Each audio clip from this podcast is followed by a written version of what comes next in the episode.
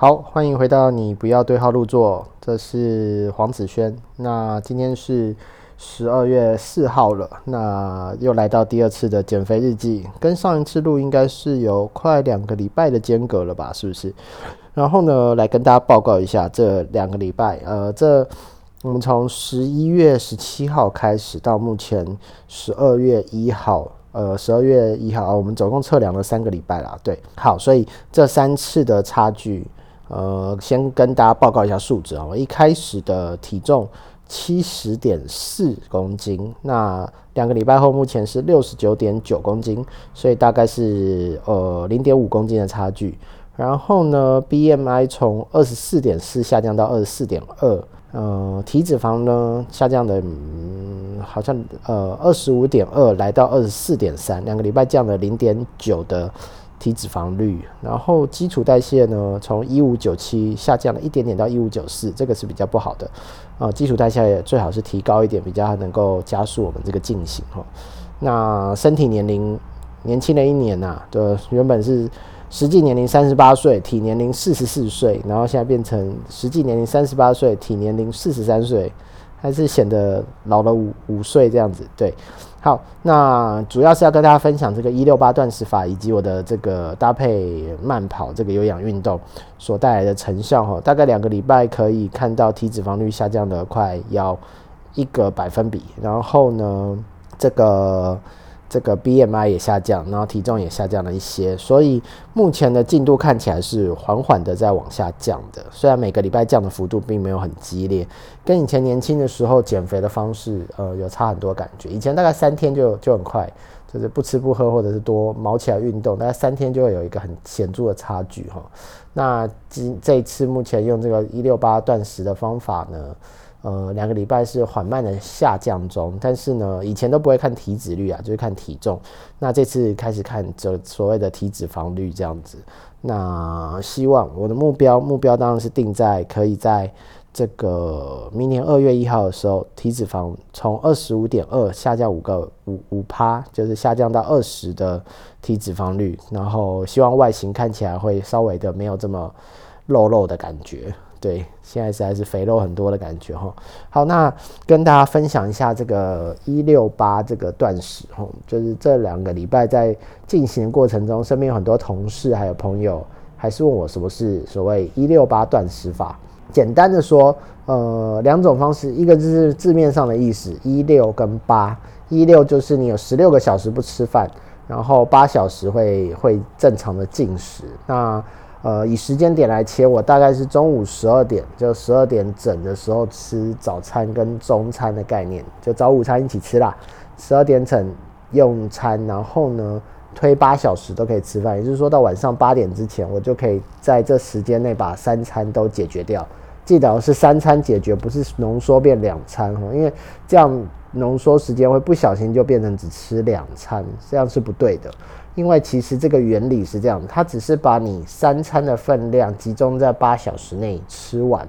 所以你所吃就吃进去的热量、吃进去的营养都是一样的，并没有减少，所以呃理论上并不影响你身体机能，并不会因为少吃而造成一些呃身体不健康。然后呢，该摄取的营养还是摄取，那只是在这八小时浓缩的吃完三餐三餐的好处是这样子。就是呢，剩下十六小时，你让身体有足够的时间去代谢它、消化它。那以往我们常常没有注意的，就是消化时间，就是我们常常吃饱就是睡了，然后睡饱起来就吃早餐，所以身体是没有足够时间，尤其是在肠胃的部分，有大多数的食物还没有被好好的消化、跟吸收、跟利用。然后呢，也造成了另外一个，是因为这个呃，我们一直在进食的状态下，应该是说血糖就一直。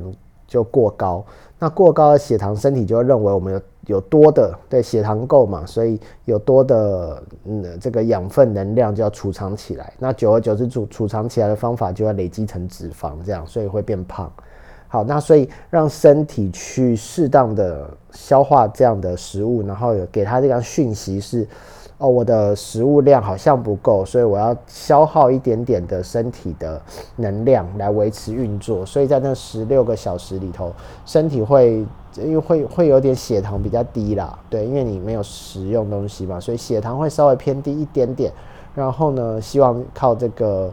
这个控制胰岛素的这个作用，就是让你的身体去唤醒一些脂肪拿来做利用，应该这样讲。所以，呃，一六八断食法大概是这样的事情哈。那呃，我这两个礼拜测试有一个很明显的，一开始有一个明显的状况，就是感觉这个一开始肚子痛、肠胃不舒服的状况很增加。啊，尤其是胀气的部分，就是气体比较多啊。简单说，就放屁放很多啦。啊，为什么呢？因为，呃，我上网查了一下，原因可能是这样子。因为我不是医学专家，不敢断言。但我自己查到的资料跟做的功课，大概是这样子。就是因为你长时间空腹造造成的这个肠胃，呃，因为没有食物进来，所以空间变多。那空间变多呢，那个叫腐败的食物或者是消化的食物会产生一些气体。那气体就会在里头运作，然后呢，那个空间会让肠胃去，因为你以往是塞满食物的，那现在呢，就是你把空间清出来，所以肠胃有空间可以去蠕动哦，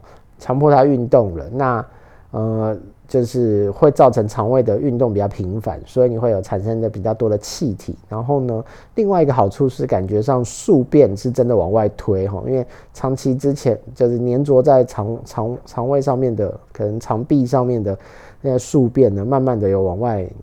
就是清出来，然后感觉上就是因为呃有一些不正常的大便的形状啦。对，以下就是如果大家在吃饭就不要收听这一段哈，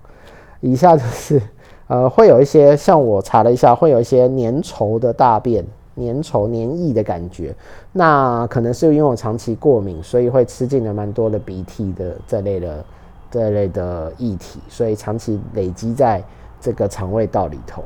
所以顺势就排出来，会有一些黏液的状况，然后会有一些呃颜色暗沉、比较黑的大便，就是传说中的宿便啊。所以一六八断食法哈，还有一个这样的。这个这个算副作用吗？还是附加价值？附加价值吧，我觉得是清宿便好像是一个不错的方式。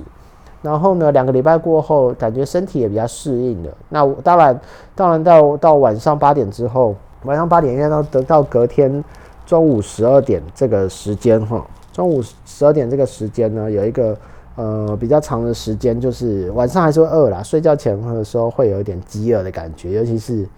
尤其是晚上看电视，还是看到时尚玩家滑手机，还是会滑到一些大家要分享宵夜，你还是会饿。对，那呃有一个比较好的办法，是在八点用餐的时候，吃晚餐的时候，稍微多吃一点点淀粉类，或者是呃有饱足感的食物，让你可以撑比较久，至少撑到隔天中午十二点。那对我而言，当然还有一个好消息，呃，利空就是不是利空啊，利多就是有一个好消息是这样，因为。我的生活作息，因为一大早起来六七点陪起来陪小朋友喂奶，所以早上起来就在忙碌，然后帮他换尿布、换衣服，准备出门，帮老婆弄早餐，然后接送小朋友去那个阿妈家，这样弄一弄，大概回到回到家里大概已经十点、九点、十点，然后再去慢跑做个运动，回来大概就十点、十一点，盥洗一下到公司大概十二点。好，所以这这样的作息到中午。呃，中午到公司十二点，差不多就开始用餐时间，所以我觉得还蛮顺利的。那当然慢跑，而早早上我也没有特别的饥饿啦。对我并不是早上起来一定会感觉到饥饿，不吃早餐会晕倒。啊，这件事情发生在我老婆的弟弟身上。听说他小时候这个不吃早餐去参加周周会，升个旗就晕倒。那我老婆也是，就是。呃，有一次我带我们一群人出去骑脚踏车，然后当天因为比较早去坐火车到这个芙蓉那边，然后他也没吃早餐，结果在骑脚踏车才骑不到五分钟就嘴嘴唇发白，然后就快要晕倒，就赶快去买便当给他吃，芙蓉便当这样。所以有些人可能没有吃早餐会会这个就是早上容易血糖太低吧，就会晕倒这样。不过我觉得这也是一个长期大的迷失哈。什么迷失呢？因为大家就是，尤其是女生会有迷失，就是晚上的时候，就晚上的时候，就是不要吃太多，才不会胖。对，晚上吃太多容易胖，所以有很多人晚女生要减肥，晚餐会少吃一点，或晚餐吃的量比较少。呃，这个我就觉得可能是长期的迷失影响，所以会造成就是为什么我们会常常在进食，二十四小时会有很多时间在进食，就是因为你晚上吃的少嘛，所以你早上起来很快就感觉到饥饿，那就会缩短了晚上到啊，万一晚上还吃了一点点宵夜，就会大幅浓缩这个身体在消化的这个时间，就没办法好好消化，你一直在进食这样子，所以一六八断食法大概是出于这样的概念。所以呢，今天跟大家分享的是我目前的这个减肥日记啦。目前的对，那再来啊，刚刚那是说饮食控制，再来是说一下这个这个这个呃运动的部分。我觉得长期还是要培养运动的的习惯哈，因为身体如果随着年龄，我目前也三十八岁了嘛，随着年龄。上来之后，你会发现代谢代谢真的变慢，然后日常呢做的运动真的真的少，因为你除了在上班坐在公司，一直坐在办公椅上面，你真的很少在运动。然后更何况这年代，楼梯也爬不太到，然后走路买东西的距离也缩短，到处都是便利商店，都到处都是食物。那出门不是机车就是汽车，所以呢运动量真的大幅减少，代谢又降低。那不运动的话，你的基础的代谢一定会不够啊，那一定会赶不上我们消化现在食物的速度，因为消化食物的热量，现在的食物的热量都都是精致食物嘛，偏高，这样就就是呢，呃，那个基础代谢还是要培养起来，那就是靠运动了。那当然，我是一个，呃，这边可能会得罪很多人，就是我个人是一个反健身房，对我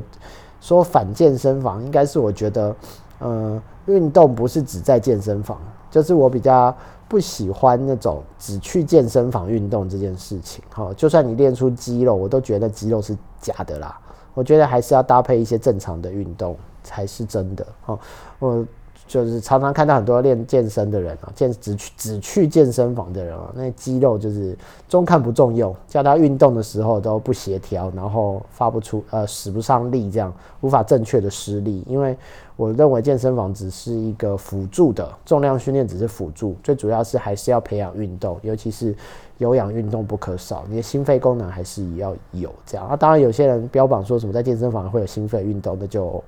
我怕死，我不信，好不好？对，不要来赞我，就是个人不相信这一套。好，所以呃，我还是觉得心肺的运动要去做，比方说呃，有时间慢跑或者游泳很好。然后呢，没有时间慢跑游泳，那就爬楼梯。爬楼梯一定有训练到，至少啦。我之前有一个物理治疗师的博士的朋友，就说至少你每天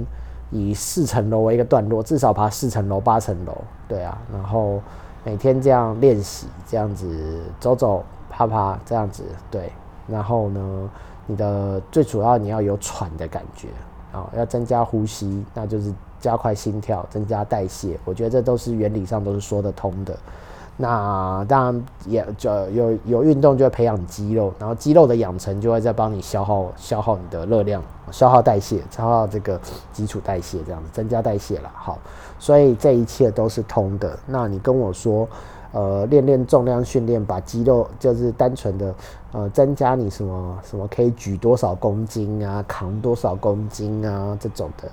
我个人是不信，对，因为这样小小的肌肉的增加，是否真的能增加你心肺功能、增加代谢、增加你的肌肉的代谢，我不信的，好吧？啊，那那。就是我我个人还是觉得运动很重要。那慢跑是我现在的选择哈，但慢跑就牵扯到像这礼拜我就一直没有去慢跑，当然还是懒惰，人还是会懒。那懒惰原因就这礼拜进入一个湿冷的天气啊，那湿冷的天气就就真的蛮麻烦的，就会那个离不开家，然后出去又觉得湿冷，跑步鞋子又会湿，就是我们也不是专业的跑者，只是想要好好舒服的运动。好，所以呢，取而代之呢，这礼拜在家里做的是一个所谓的这个波比跳。波比跳就是呃蹲下，然后脚往后踢，有点像类似浮力挺身的动作，然后收回你的脚，成为蹲姿之后，然后站直，然后再往上跳，双手往上伸，再往上跳，大概为一个动作，然后要做好几个循环，然后搭配这个所谓的间歇运动，也就是。密集的在两分钟或三分钟里头疯狂的做，先不管次数哦，反正那两到三分钟你就是要毛起来做，看你能做几下做几下，填满它。然后呢，剩下的可能有十秒钟到二十秒钟的时间你可以休息。那休息二十秒之后呢，又要再维持这个两分钟的运动，就开始猫起来做，大概是这样。反正就间歇的长度的运动，那很快你会感觉到喘，因为是在这个短时间内压缩你肌肉的机能，然后动作的幅度也蛮大的，因为这动作幅度相当于，我觉得相当于爬楼梯了，因为你要蹲下站起来跳这样，